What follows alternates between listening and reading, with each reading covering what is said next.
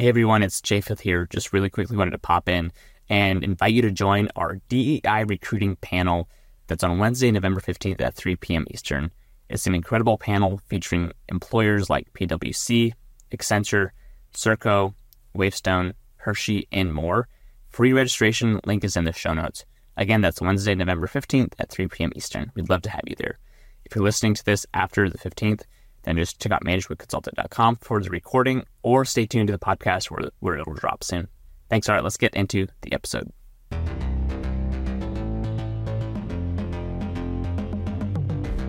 What exactly is going on in consulting right now?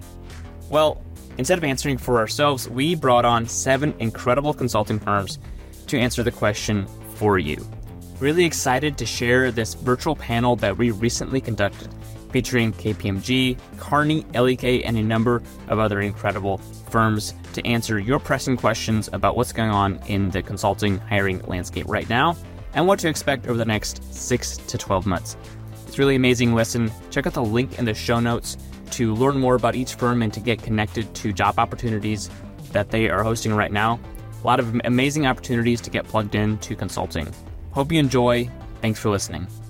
Hi, everyone. It's Jenny Rae Le Roux from Management Consulted. We're really excited to welcome you to today's State of the Consulting Industry panel. We are getting hundreds of questions a week about what is happening in consulting right now. And we thought instead of answering it ourselves, we would bring on some amazing firm experts to do exactly that for you. Uh, what you'll see on today's first slide here is an opportunity to scan for ways that you can connect with each one of the firms that have joined us today, which I know will be of interest to many of you. So, all of them have provided a way for you to specifically find out more about the firm and to get in touch. So, thank you to all of our panelists for providing that in advance.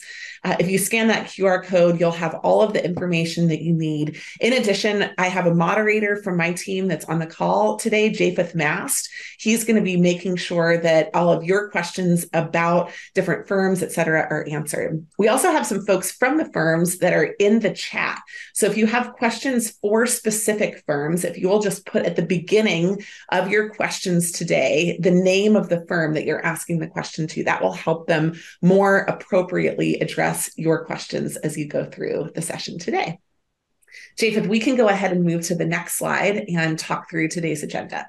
Uh, we're going to go through, first of all, our panelist intros and a response to an opening question. So each one of our panelists for today are going to have the opportunity to share a little bit about themselves, about their firms, and about an opening question. The second are some questions that we pre selected. We said these are the ones that we're hearing en masse from y'all, and we want to share them with the entire group. So uh, the moderator curated questions we're going to go through. Not every firm will answer every question. Then afterwards, we have a section of pre selected questions from you. We had over 200 questions submitted. So thank you so much for submitting those questions into the session today. And then finally, we will wrap up with a closing session. So, one final note just for the benefit of everyone who's on the session today, we've provided multiple ways for you to connect with these firms. You can connect with them in the chat, you can scan the QR code and get connected with them. But it, uh, what we don't want to have you do is just come off of mute, just for the interest of the entire conversation. So, please do remain on mute for the session today. And with that, I'm looking forward to kicking off and uh, diving in. So, panelists, I want to give you a very warm welcome. What we'll have you do is I'll just uh, go through each of your firm names and then I'll have you introduce yourself, your position, um, and also your firm, as well as one thing that excites you about the future of the consulting industry. So, Advancy, we'll have you go first. Thanks, Jenny. Hey, everyone. This is uh, Lu Li. I'm a principal at Advancy New York office. Um, maybe not a lot of you have heard about us. Um, so we are a boutique consultancy headquartered in Paris. We have over 300 consultants globally um, across offices, including London, Paris, um, Frankfurt, Shanghai, Singapore, and Sydney. So we are pretty um, international. Um, we primarily focus on strategy and due diligence in the chemicals and life sciences industries. So these are kind of our bread and butter. And um, compared to some of the uh, other firms present here, uh, we are relatively young. Our New York office was uh, opened in 2019, so a couple years ago. Um, and since then, we have experienced extremely significant growth over the um, last couple years. We are almost doubling our re- revenue year over year, and we expect this trend to continue. And our goal is to uh, double our current size in the next two years. Um, so maybe it's kind of like jumping the gun a bit that we are expect to continue to hire. Um, we are actively hiring now, and we are expecting to hire uh, a lot of consultants over the next few years as well. Um, one thing that excites me, I want to share is uh, AI and use of ChatGPT. Um, so I when I started my consulting career uh, over 10 years ago, I, I remember back then we had uh, dedicated researchers. So you have to reach out to those researchers to you know help you find information or data. Um, but now with the use of ChatGPT, uh, our consultants can you know find information very effectively and efficiently. So I'm kind of uh, interested to see how we can incorporate ChatGPT more into our daily work, and so that our consultants can focus more on the more um, higher value adding work versus you know the more mind numbing tasks of finding data. I love it. Thank you so much for that intro. And I'm sure the words we are hiring and will be actively hiring are very uh, a warm welcome to a lot of the folks in the audience today. So, again, thank you, um, Advancy, and thank you, Lou, for joining us. Uh, let's go to Bates White next. Sure. Thanks for the opportunity to join you today. Uh, my name is Joe Kinter. I'm a principal in the antitrust practice at Bates White. Bates White is an economic consulting firm, um, been around for about 25 years.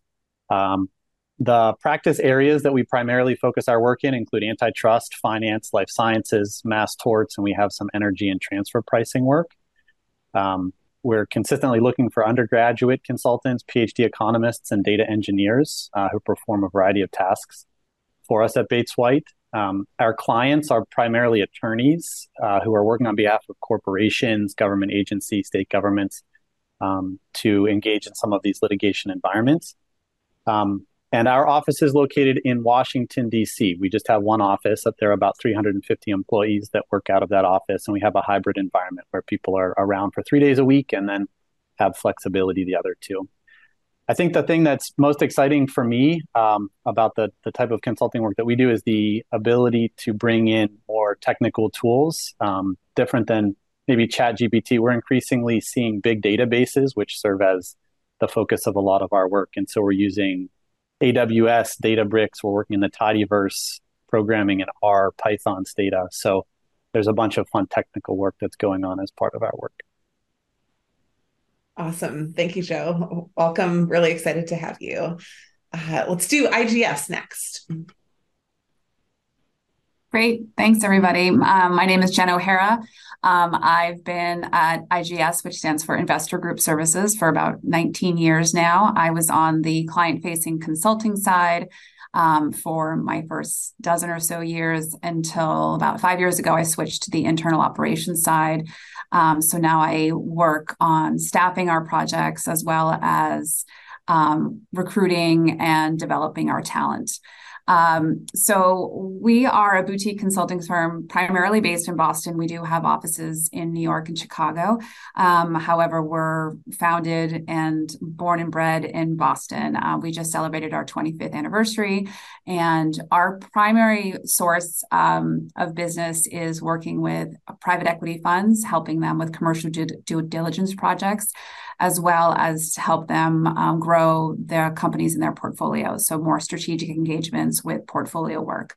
Um, we are also busy and hiring, um, hiring both um, looking at 2024 MBAs as well as some current real time hires as well. We just onboarded a bunch of 23 grads, both on the undergrad side as well as the MBA side. Um, so we expect to continue to source really interesting, great talent um, to build to our team.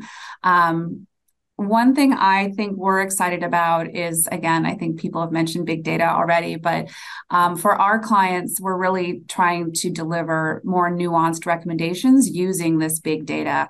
Um, so we're looking to also hire, you know, data scientists to help us with that. Um, but we're we are doing our traditional management consulting work as well as um, you know incorporating more larger sets of data um, and sort of distilling that down so we can give our clients clients better um, sets of information to make better, more informed investment decisions. Love it. Thanks, Jen. And from one Jen or Jenny Rae to another, I, I, I love the two N Jens when I see very, them. I feel like very important. there's got to be a story behind it. Maybe we'll have a chance to hear it today. Thanks again for joining us. Great. Um, Kearney, we'd love to hear from you. Yes. Thank you. Hi, everyone. My name is Kara Bayaki. I'm from Kearney formerly AT Kearney. We are one of the oldest management consulting firms. We were started in 1926, which is kind of exciting, um, and have evolved since then. We are global. We have over 5,300 individuals um, across the world. We are in 40 countries. Um, and we are focused on strategy, operations, transformation, and, and a whole lot of other things. So, very exciting time I think one thing that that um, that we are really focused on is just the overall transformation of the way of working. We're coming out of this large global pandemic.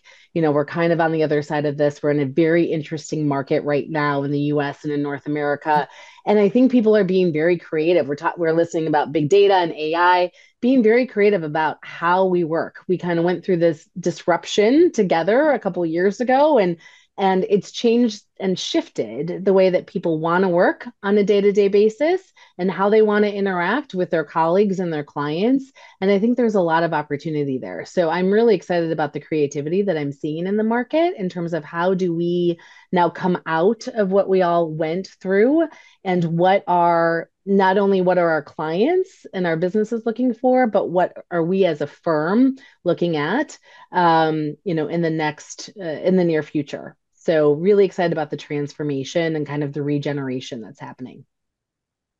I love that.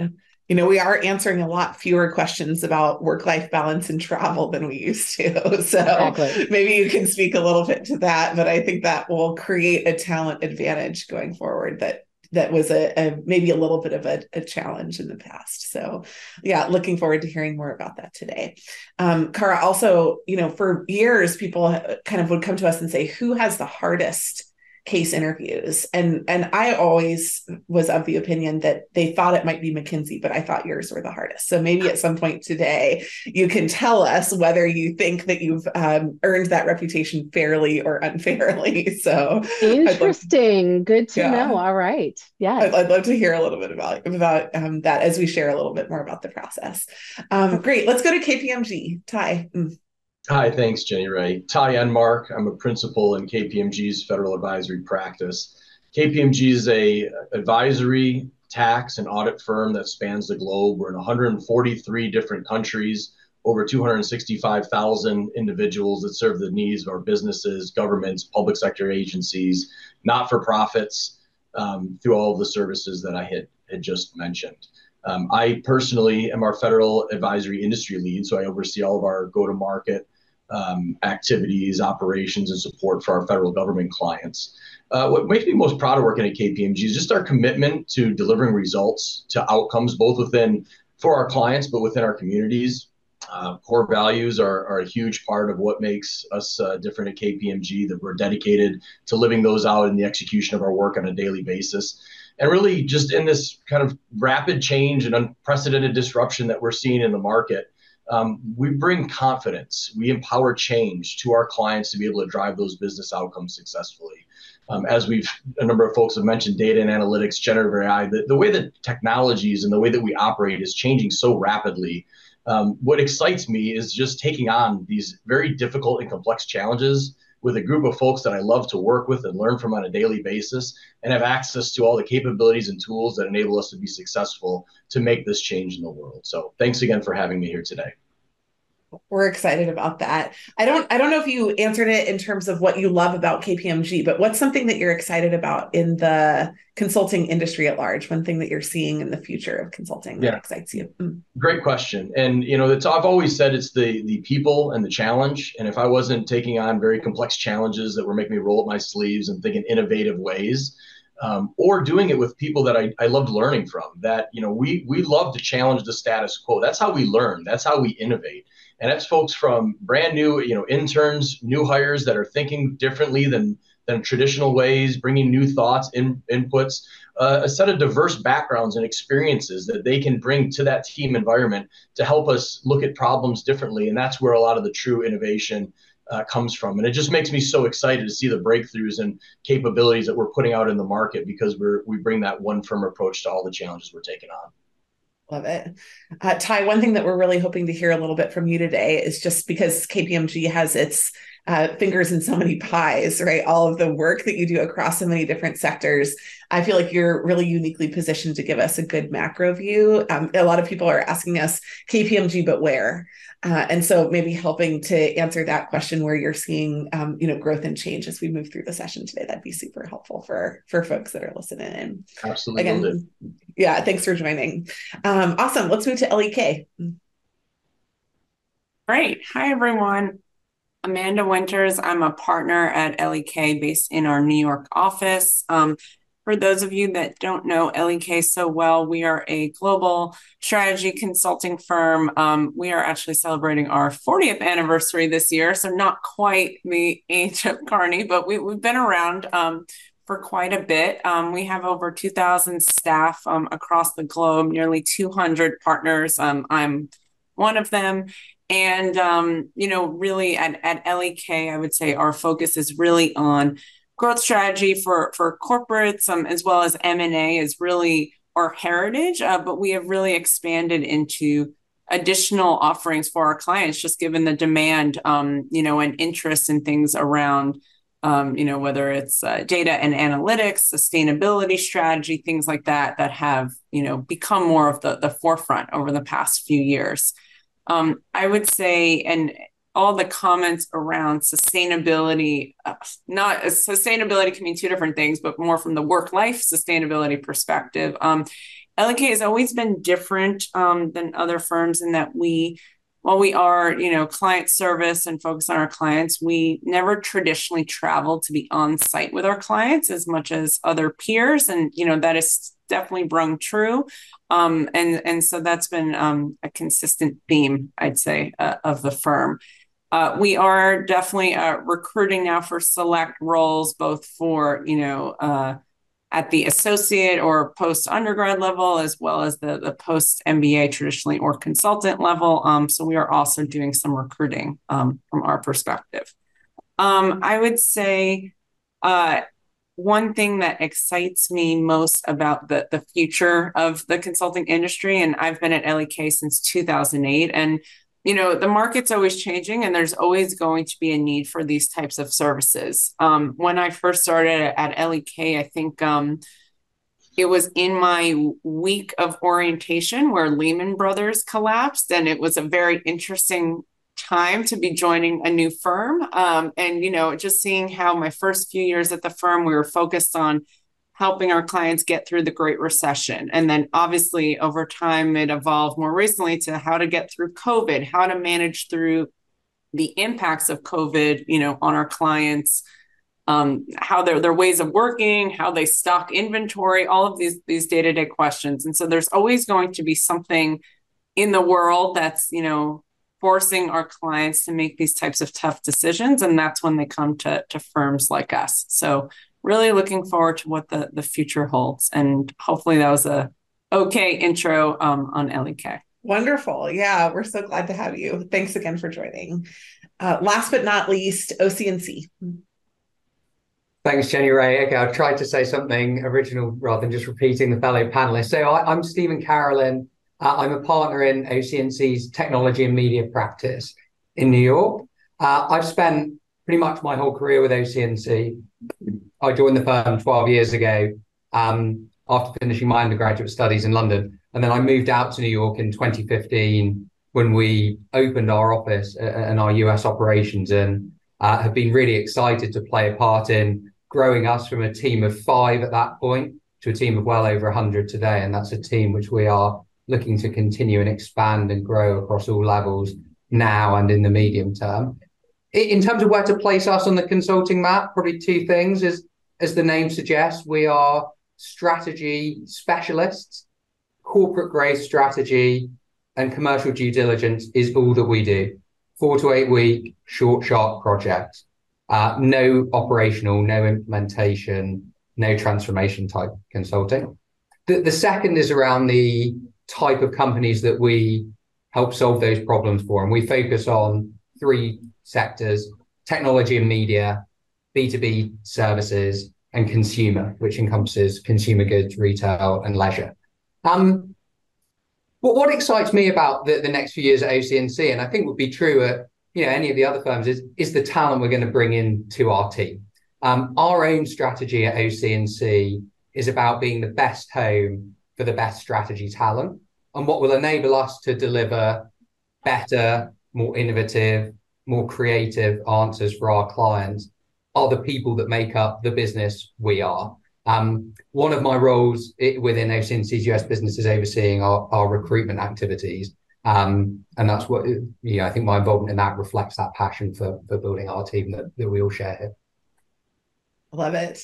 Thank you, Stephen. We're excited for the conversation today. And um, I'm sure you will say things that are different, but you'll also say them differently. So thank you also for bringing another accent to the table. We really appreciate that. Um, uh, uh, you know, one of the things that I just want to make sure everyone knows who's listening, um, we we uh, expect that this conversation will be naturally broad today. It is intentionally defined that way. This is the state of the consulting industry, not the state of consulting hiring only.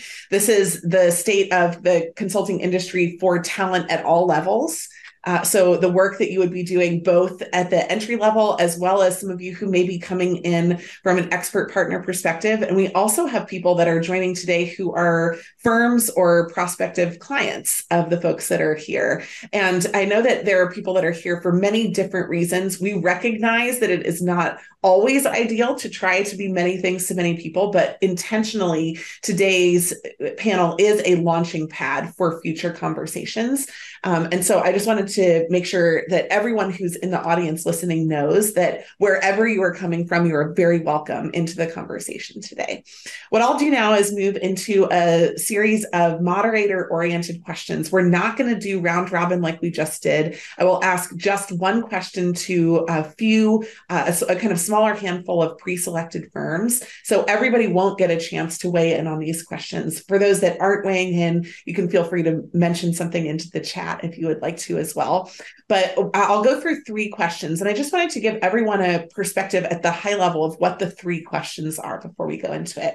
The first one is that we're going to talk about industry or practice areas where you're seeing the most growth. Why? What's the demand driven by? What's changing in the market? Where are the growth factors? And, and thinking through this, like consultants, understanding kind of where the roots of a few of those questions are. So I think that will provide some great context for the remaining parts of the conversation. The second one is about uncertainty. What's an area of specific uncertainty that your firm is seeing right now, and how is that affecting how you operate, how you hire, um, how you staff, or, or, how you kind of generally just conduct business? Um, and the third is what is a skill that you're selecting for in candidates that is different? Than you looked at before. Uh, I know that early in COVID, one of the questions was can we transition any kind of hiring to Zoom? How can we effectively check whether somebody's there on Zoom? And then the conversation post COVID was, well, they have to be good on Zoom. They're going to live on Zoom. And so, um, you know, we've seen those kinds of transitions. Just curious where your firm is coming from in terms of what you're looking for that may be differential. Um, and the the last thing that I just want to say is that uh, you know y'all heard every single firm here say they're growing, they're hiring. I just want to say I'm not a liar for everyone who I've told for the last you know eight to 24 weeks that we've been talking about this kind of disruptive state that the industry is in. Firms are still hiring, um, and we're going to get some good clarity on what that looks like. So um, I, I want to just begin with the first question. This one I will direct first to KPMG, uh, then to OC&C, and finally to Bates White. This is about the one industry or practice area where you're seeing the most growth in client work right now and what is driving the growth. Um, so, KPMG, I'd like for you to begin with this one. Absolutely. Um, we're so it is uh, a balanced portfolio of industries, growth and stagnation right now that we've seen. Um, so within our, our government practice, both at the state and local, uh, as well as the federal level, we've seen a significant area of growth. And I think it's just um, the the operating environment is changing. Some of the skills that are required for traditional uh, consultants and how you go from strategy through implementation is is changing. Data skills are kind of table stakes at this point. So as we look to um, you know specific types of skill sets and how we're driving insights into the market, uh, folks that have um, almost kind of a multidisciplinary approach. You don't have to be an expert in all things, but the way that tools and technologies are available to be learned today, whether it's low code platforms, whether it's um, some of the you know R, Python coding uh, technologies that that we're able to drive insights from. Um, combining that kind of strategy and insights through some of the technology understanding and how to connect these things together has been a big differentiator because our clients want outcomes. They want outcomes that help drive their mission, drive results, but they also want them faster and different. So although we're continuing to grow and we're hiring, um, it's hiring into a different operating environment where you're utilizing technologies where you may be substituting some of the the roles that were traditionally filled by just you know a, a group of people. Um, that doesn't mean that we're not that we're replacing humans. We're just using people in different ways to be able to drive those outcomes, um, which I've, i found is really fascinating. We've really pushed our data, data literacy programs. So once you're into the firm, these are also tools and technologies and approaches that we're continuing to coach you up, provide certifications, provide paths to continue to evolve your skill set. So I'd say that having a willingness to be able to broaden the core things that you're really good at and experts in the field and be able to continue to lean into areas that um, may be a little uncertain from what your background may may have previously looked like are areas that we're looking at saying, okay, these are individuals that we can help to continue to grow their careers to drive those outcomes that our clients are looking for. Love it, Ty. Okay, so let me just recap to make sure I heard you correctly. You said infrastructure, government, and healthcare. That's not one practice. That's multiple different practices, right? At KPMG. Correct. Okay. That's correct. Um, and then stagnation. Where are you seeing stagnation and why? Just curious about that. Mm. Um, a, a little more on the um, like you know just traditional commercial clients at this point. I think some of the in, uncertainties within the market, where interest rates are right now, where there's some saving of cash to be able to put into some of the um, transformative, where we play a lot, that transformative space um, has been pushed a little bit to the right. So we're still seeing deals closed. We're still seeing the need for hiring and resources to be able to fill those. It's just not at the pace that we forecasted, which is making us think a little bit differently about the market and how we're uh, how we're hiring and how we're executing against it super helpful. And then um, on the flip side, on infrastructure, government, and healthcare, what, what's driving that? Why are they why are they spending like drunken sailors on these kinds of things? Uh, I don't know if it's still like I, I, yeah, it's, I, I don't know. If, it's an unfair an unfair statement. yeah, no, no, but we are still seeing you know, look, our, our government still has to continue to modernize the way that they deliver their services. Expectations, especially through and coming out of COVID, had changed for how we interact with a lot of these different types of services and different types of um, capabilities that our clients have.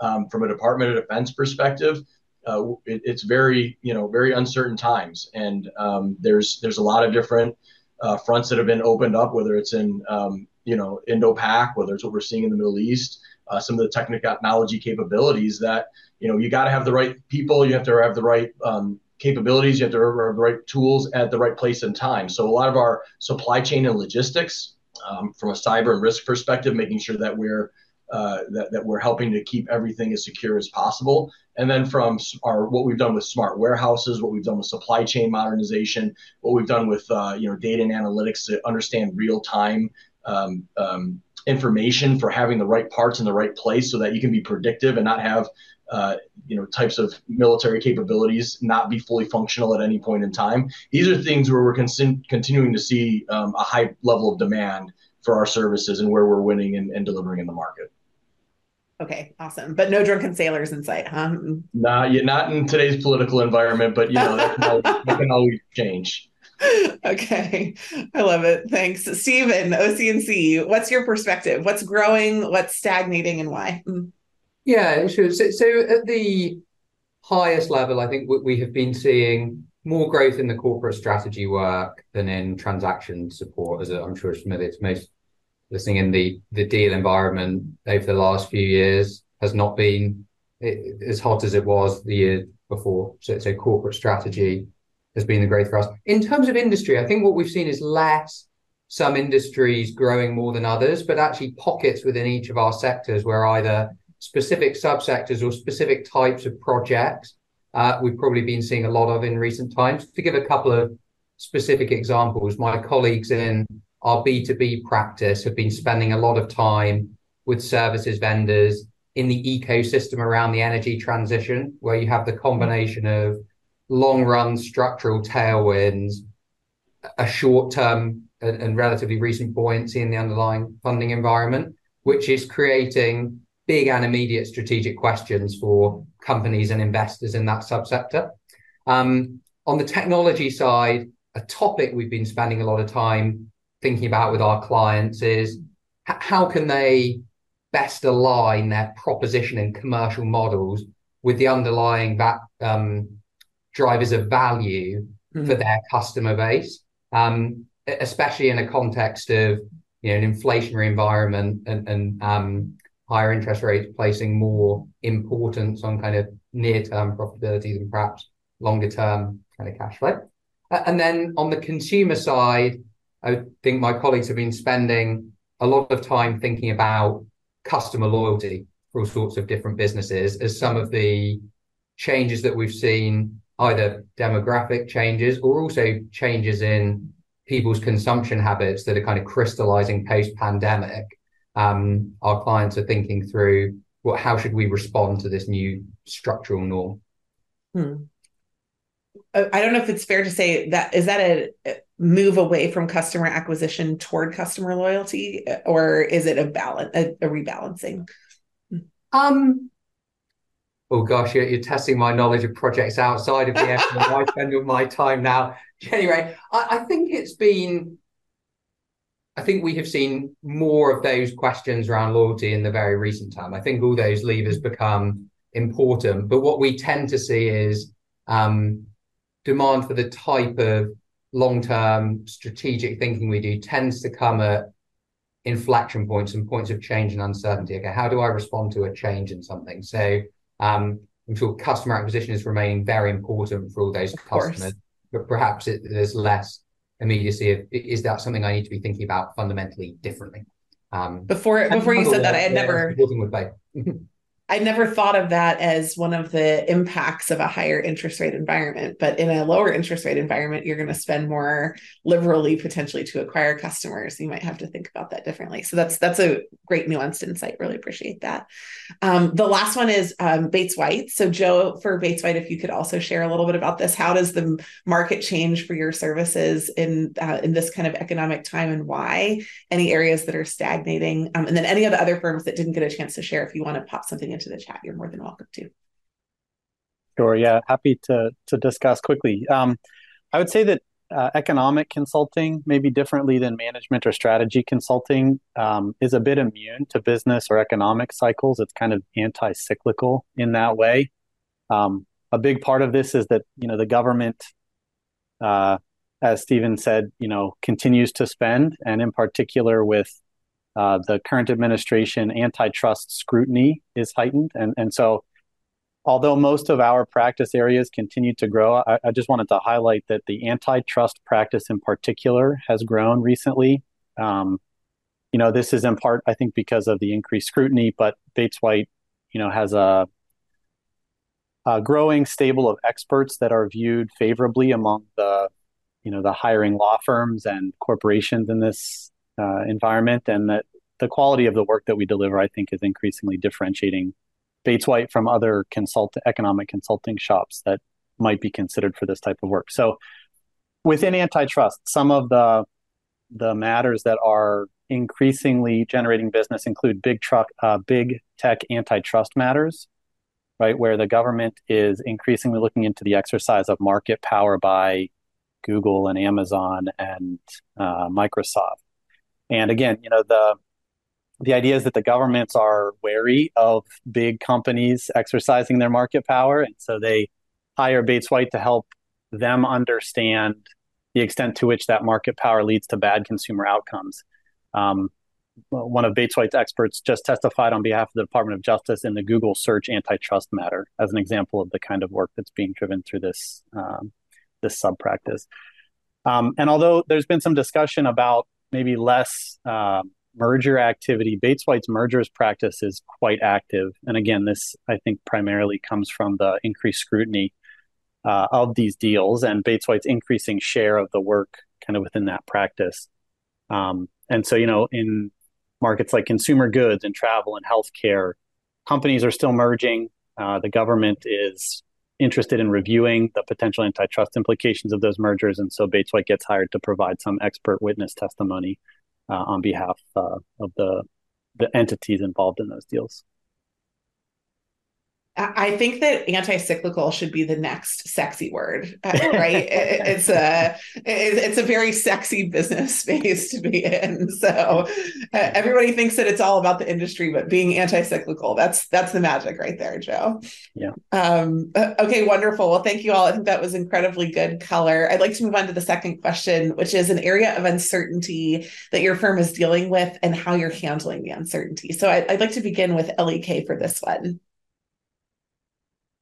Sure. Um, you know, I think even in though the question you previously asked for this wasn't explicitly about uncertainty, I think people touched on a lot of elements to that. I would say though that one of the bigger elements aside from our clients um, is really internally around ways of working. I think mm-hmm. that um, Jenny, you had mentioned this in the the beginning, and and we've talked about it a bit, but I think that in this um, you know post covid world that we're coming in i think one of the areas of uncertainty is as we think about you know trying to preserve the office based culture of lek is how do we think about hybrid work and the new working model going forward? I think in in consulting in general there is always a mix of you know wanting to not only work closely with your clients but it's a it's a team sport as i say a lot. And you know it's the people you work with is is super critical. And so how do you best foster that in a world that's you know maybe not everyone in person but also not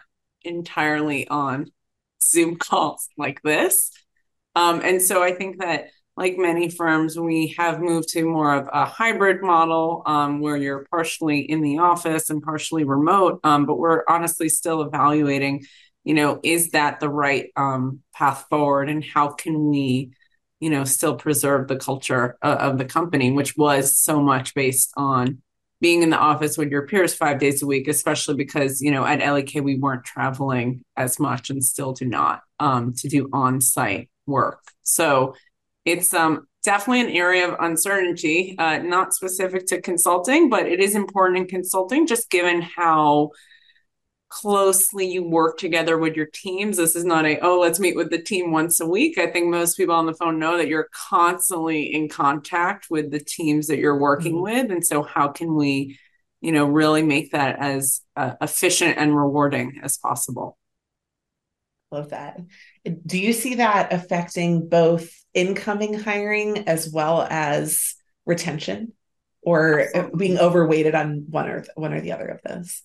Yeah, you know, I think um, you know, we're we're reaching the point too where many people um, who are at LEK, specifically at our associate level, uh, folks that have, or generally folks that have joined the firm within the past three years. And, you know, the number of people who remember what it was like in 2019 and earlier is becoming smaller and smaller or rather a lower and lower percentage of of our staff more broadly. And so it's a really um i would say it definitely on the the, the retention side of things it, it's a big role. But i think from a recruiting perspective i it, you know my guess is there's probably a lot of different ways that firms are approaching this. And you know we want to make sure that we can still offer people that apprenticeship model that we've been talking about for years and years and how does that translate into a hybrid environment In related but unrelated news, I saw today that the pumpkin spice latte has been in existence for 20 years. This is apparently their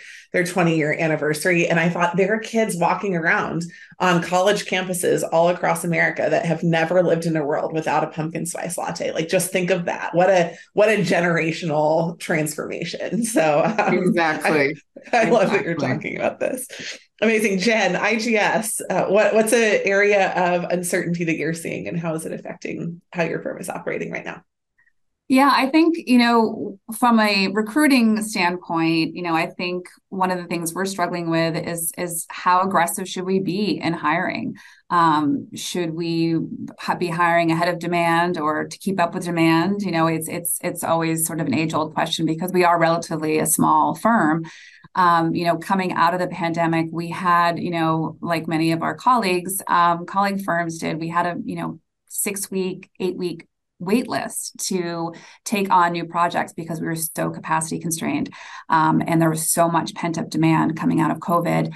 That certainly has cooled a little bit but um, we want to still you know take advantage of the fact that there are so many great candidates out there and some of our colleagues are not hiring as aggressively. So um, we're sort of trying to weigh the pros and cons of you know i don't think we've ever overhired but um, again we want to re- recruit and retain the best talent that we can. So that's something that's ongoing. Um, and I think we have done a pretty good job at being conservative in our numbers, um, but also, you know, really taking advantage again of the great network of people out there because we're always trying to add to our team. Um, from a business standpoint, you know, a lot of our clients, again, are these private equity funds are sort of take on the buy and build strategy in that they will invest in a platform investment and then they will take advantage of all these founder owned firms that are coming to market because a lot of the sponsor owned firms are not coming to market. Um, so they'll be adding on um, to their platform investment and we've been doing a lot of add-on um, um m&a work um, in the last you know six to eight months um, and I think one of the challenges with that is for our clients is really how to best integrate all of these add-ons. You know, in the in the in the past, uh, they would just add, you know, take on a bunch of add-ons and just throw them together, um, and not really think about um, how best to integrate them and are they the right fit for the portfolio and how are they going to again integrate with what they currently have and their systems and their processes and things like that so we've been helping them with that um, and that's something that we're learning about too um, as we move forward in this environment. Um, but again, we're generalists, so we look at everything our clients look at. So we are not dependent on one or two sectors. So we're seeing growth in some, you know, some area, some sectors, and and not so much in others. But again, because we are so broadly, um, our, our clients have such broad interests, we get to sort of take advantage of what's popular and what's not. I love that. Um, now, moving from the macro to the micro, the last question that I've prepared is uh, what is one skill that you're selecting for in candidates that's different in years past? So, this one will be addressed first to Kearney and then to Advancy. Great. Well, I was, I was kind of expecting this question. So, and, and I'm, and I might uh, make it a little bit of a more complicated answer. So there isn't no, really one skill set. So I know there's been a lot of comments in the chat around hiring what are firms doing how are we hiring? We are in a very different time right now with recruiting across the board. You know in coming out of the pandemic 2021 into 2022 we had some of the the uh, historically largest volume of hiring you know in in the industry. Um, and then as the market shifted and we were onboarding, you know, this these high numbers of new joiners, um, you know, we we had to kind of take a step back. So I would say that recruiting and hiring right now is very mixed. We have practices at Kearney that are very skill specific. We are doing capability building. So we are looking for very specific skill sets that we don't already have in house. And it's taken us a while, again, because of all of our all of our hiring in the last you know 18 24 months what do we have in house kind of indexing that? Where do we need the skills? Whatever what are our clients looking for? So we have things like you know in our strategic operations and performance practice which is you know historically our bread and butter practice we're looking at hiring into specific towers like our plan and our make towers right? We're looking at in our analytics practice, which is growing, we're looking at technical aptitude in supply chain, for example. So there, there are very specific things that we're looking for. Our transformations M&A practice, we're growing there. We're looking for corporate development or private equity experience.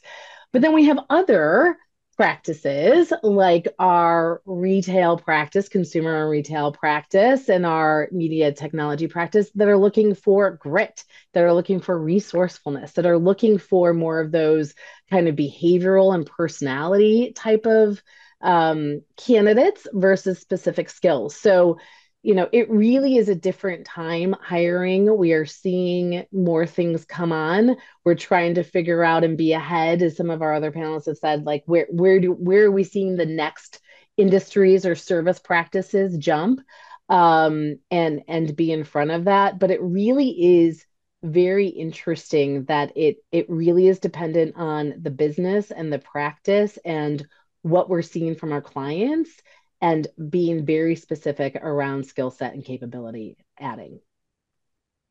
All right, how do you communicate that? Right. One of the questions that people come to us is that they say, "Is hiring over? Is there a season?" Um, you know, wh- when these opportunities come up, are they? Is, is, this one of those situations where it really is like we post all of the jobs, yep, absolutely, and and like if it's not up, it's not. We're not hiring for it. Is that kind of one of those specific situations, or is it a we're always hiring? We're, we hold a bench we want you to stay active. Opportunities may open up um, you know to get help it's, us translate that because i think in in this micro targeted environment it becomes really hard for people to figure out how to relate. Mm. so it's a great question it's a great question. So on campus or undergrad mba or masters you know there is a cycle there right? It's dependent on time of school it's dependent. So there is a cycle to our hiring. We just completed our you know mba 2 hiring. We're looking at our summer internship for 2024 you know so that there is a cycle there um, but for our experienced hires and our executive hires it is absolutely just in time and so we post when we have active needs. We do pipelining, we do benchmarking,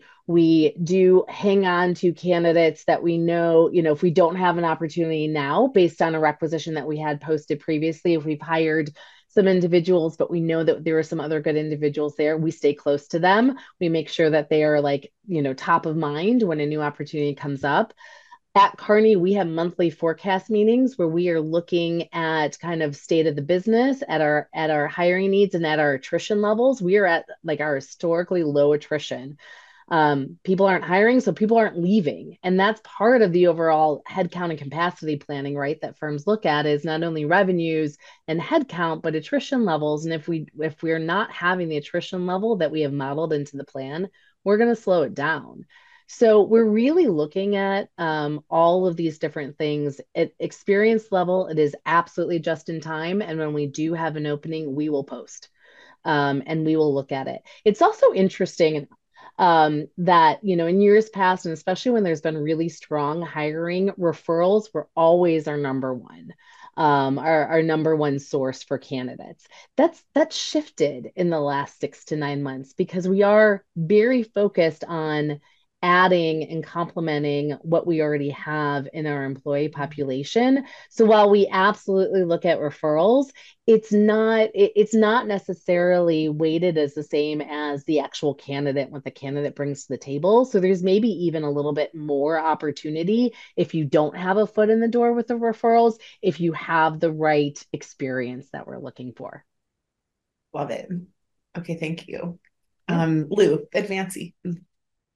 Um, yeah, sure. So I think one thing that we are um, looking for in our candidates, which is uh, slightly more important than before, is kind of you know, you know the maturity and professionalism um, that that we are looking for. I think you know you know after COVID um, of all the years, a lot of the candidates we're seeing spent all the COVID years, I guess, doing online classes and even online internships. So I think may, maybe there were not as much, you know, interactions um, um, that happened in person, um, which kind of in, you know impacted you know the the kind of the the new hires we're seeing. Um, maybe not so familiar with how to behave in an office environment you know, how to work in an environment where, you know, people are working professionals um, who are expected to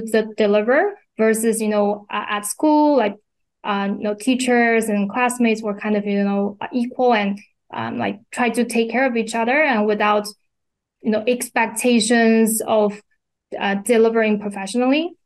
So that's something that we are, you know, trying to uh, target a bit differently this year. Before we were mostly focusing on, you know, smart uh, students who can handle our case interviews, who are able to uh, work hard.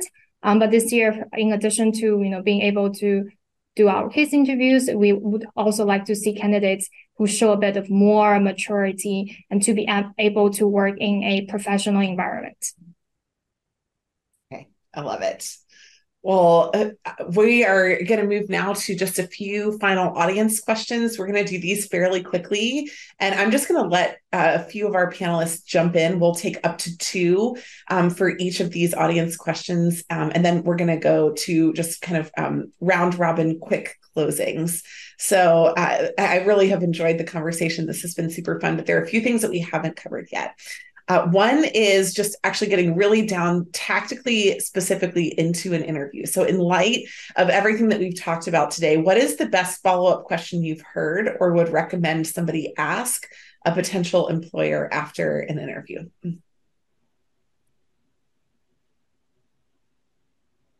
I, am happy to take that one. Thanks, Stephen. Um, I, I think my, my personal view is when I say at the end of an interview, I'd like to be helpful to a candidate in answering questions they have about OC&C. Um, that reflects a genuine desire to be helpful to candidates in, in understanding OC&C is part of the process. At that point, you know, it, it's a two-way process. That that is me selling OC&C to you. So personally, I, I don't judge a candidate based on the questions they ask. Um, now, maybe if, if you ask one that shows you've done no research or is inappropriate or something like that, of course that can be negative. Um, but but really the case study and when we talk about people's resumes, that, that's where we're thinking if they'd be a good addition to our team. And once we found good candidates, we want to make sure it's a great mutual fit. So I would, I think my encouragement would be, yeah, the best thing for us is to, to tell us what you'd like to know. Um, I think that's awesome. Anybody else want to weigh in? Second second voice on that one. I can weigh in um, from a Kearney perspective. We like candidates that have done their research um, and know, you know, and have looked into the company and have kind of, you know, potentially play it around on our website and see what we offer and, and, bring some of that and and then kind of pair that with what they think how they can provide value and add to that based on their experience and how they differentiate themselves from all our other candidates. So i think really doing your research not only doing your research on the firm but doing research on your interviewers. Um, and even if that's after the interview and getting on linkedin and seeing you know and then having that kind of thank you or you know that um, that follow up communication, I feel goes a long way. Love it. Second question, and this is a hot, hot topic right now um, international student hiring, right? Um, do you, um, and I, will just ask maybe for those of you who do weigh in on this one, um, how do you, right? How do you determine that an international student is the best fit? Is it only through an internship pathway? Um, is there a different interview process? What is it about an international student that would make you willing or more, um, eh, you know, willing or, or more interested in um, hiring or sponsoring an international student. So for those of you who do hire, I'd love for you to weigh in on this one. Um, I can start. Um, so we hire international students. Um, actually, for us, like we don't really care whether a candidate needs sponsorship or not. All we care about is whether they fit our hiring criteria, wh- whether we like them, whether they are smart enough, whether they can go through our um, interview process. Um, so we don't really we don't really uh, you know care about the the sponsorship requirement. Amazing. So would you recommend they don't even bring it up, Lou? That it because it's not really a key issue. I think when they um, when they fill the application form online. There's a question about whether they need a sponsorship, um, but that's not in any way like hurting any uh, our consideration of any candidates. That's super helpful. Thank you. Anyone else want to weigh in on this one? I'd say at LEK it's pretty similar as well, where it's not has no bearing on the you know ability to get an offer. Um, it is just something though that we do not do for each of our roles so it is a bit role dependent. Um, so for our life science specialists our consultants both full-time or those who are doing a summer consultant um, internship during their mba we do um, sponsor international students but not for the um, you know it's more focused on those groups. But again i think it doesn't really if I'm doing, and I'm not on the recruiting team at LEK, and I know that when I'm conducting an interview, I do not mm-hmm. know if the person I'm interviewing, you know, would require sponsorship. It only really comes up after they we decide to give them an offer, and then we get into more of the logistics around it. Great. One last voice if there's somebody else who wants to share. No, I, I'll just double down on and everything you know that everyone else said. You know, it's all one candidate pool. We're we're assessing the candidates holistically, um, and that is not something that's necessarily taken into consideration. We're looking at you know what does the candidate bring to the table um, as an entire candidate, and then we go from there. Wonderful. Well, I just want to say thank you so much to the panelists. Japheth is going to put up a final slide uh, for everyone who's in the audience today. We're going to um, give the panelists just an opportunity to give uh, one quick word of advice or uh, insight, anything that you weren't able to share. Um, we'll just run through and we'll go. Uh, Stephen, we'll start with you and we'll go backwards from the way that we did the introductions. Um, but I just want to say thank you so much for joining. If there are future panels that you think would be fantastic, we always love um, to hear from that. We do have an upcoming one on DEI recruiting in the US on November 15th. Um, so, Stephen, I'll, I'll give you the floor. Uh, one final piece of advice, 30 seconds or less, and we'll just run through the, the panelists. Thank you, everyone, again for joining. Yeah, absolutely. So, I think my piece of advice, and, and I think the fact that people are you know, joining this session is an indication that you're probably most of you are probably heeding this advice. Is I think consulting recruitment processes are important to be thoughtful about. We are a, a very broad industry where roles can look very different. So speaking to lots of firms to learn what the right fit of role is for you, understanding what case studies look like in that segment, how can you best prepare yourself, um, I think is hugely valuable. So ultimately a consulting interview isn't something you can prep for and actually you can over prep a little bit but I, I, think being thoughtful and deliberate about it is my would be my one piece of advice. Thank you so much. Um, lek amanda.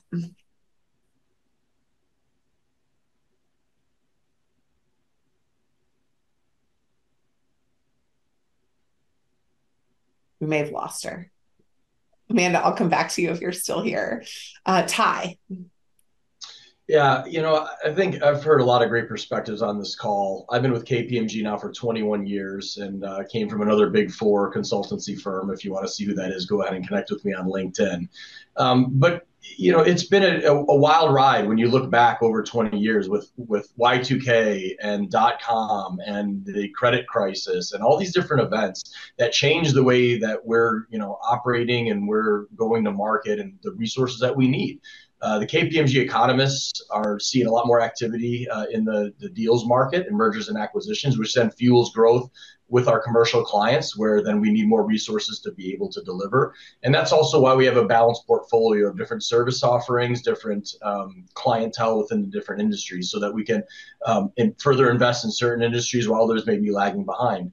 Um, some of the skill sets that we talked about today from a technology perspective, from reimagining who you are as a strategy and a management consultant, um, challenging yourself will continue to open up the opportunities that you have And, and finally, I would just say that it is a relationship get based game in terms of everything that we do. So feel free to reach out to, you know, KPMG's got a big jobs board of all the opportunities that we have, but also do some research in terms of who we are, who some of the service network uh, resources are. Connect on LinkedIn, and, and we're always going to be willing to go the extra mile to connect, have conversations, and help it to become a fit when you're actually applying and going through that interview process. I love it. Thank you for your warmth and your encouragement. Kara, Kearney. Yeah, I would say, um, you know, be authentic, be true to who you are. Don't try to, you know, kind of game the system or listen to all these, you know, different strategies to get in. We want to really know who you are. We have something called Kearney Originals.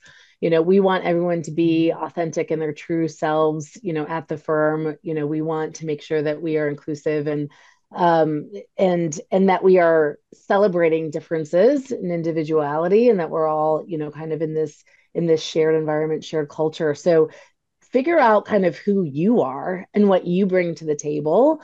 Um, and then as as we're saying you know do your research. What are the kinds of firms? What are the kinds of roles that you think are best suited to what you want to be doing? Um, and and lead with that. And i think that goes a long way. Yeah, Thank you. Um, Jen, IGS. Sure. You know, I think one of the things is, you know, that differentiates our applicants um, during the interview process is someone who can really prove to us from the get go that they can lead teams, not that they can just come on board and be a part of a team, um, but someone who can be a case team leader as well as a content leader. So, someone who can drive um, the project forward and really help mentor the associates as well as you know you know articulate findings to not only the client but the management team. Um, you have a lot of different um, people that you're engaged with um, as a pro- as a project leader.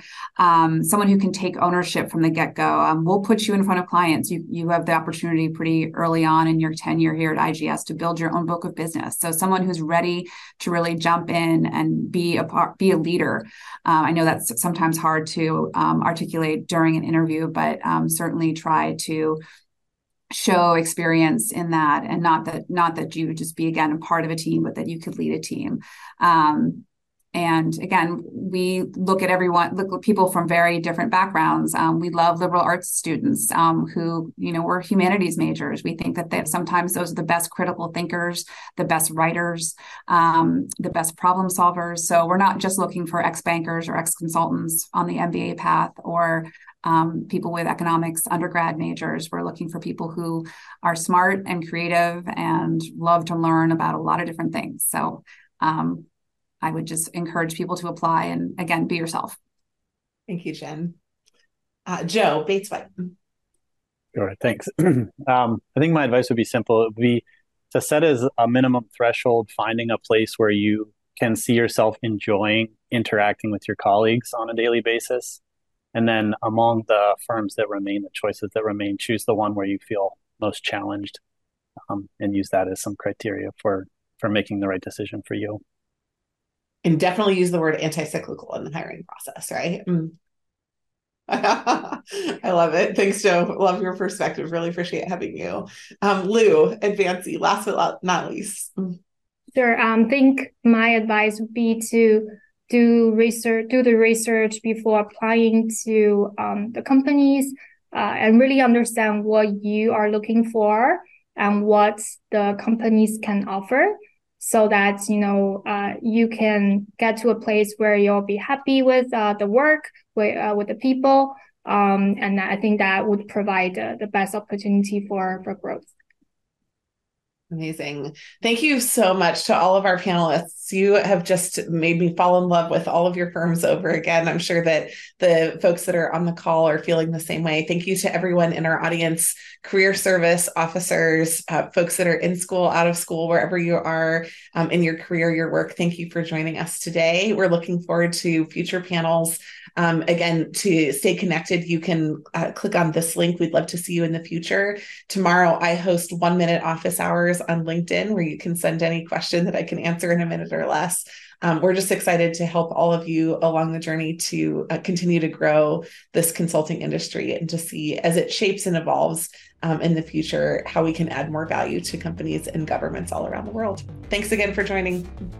Wasn't that an insightful look into the state of consulting? We thought so and hope you think so as well.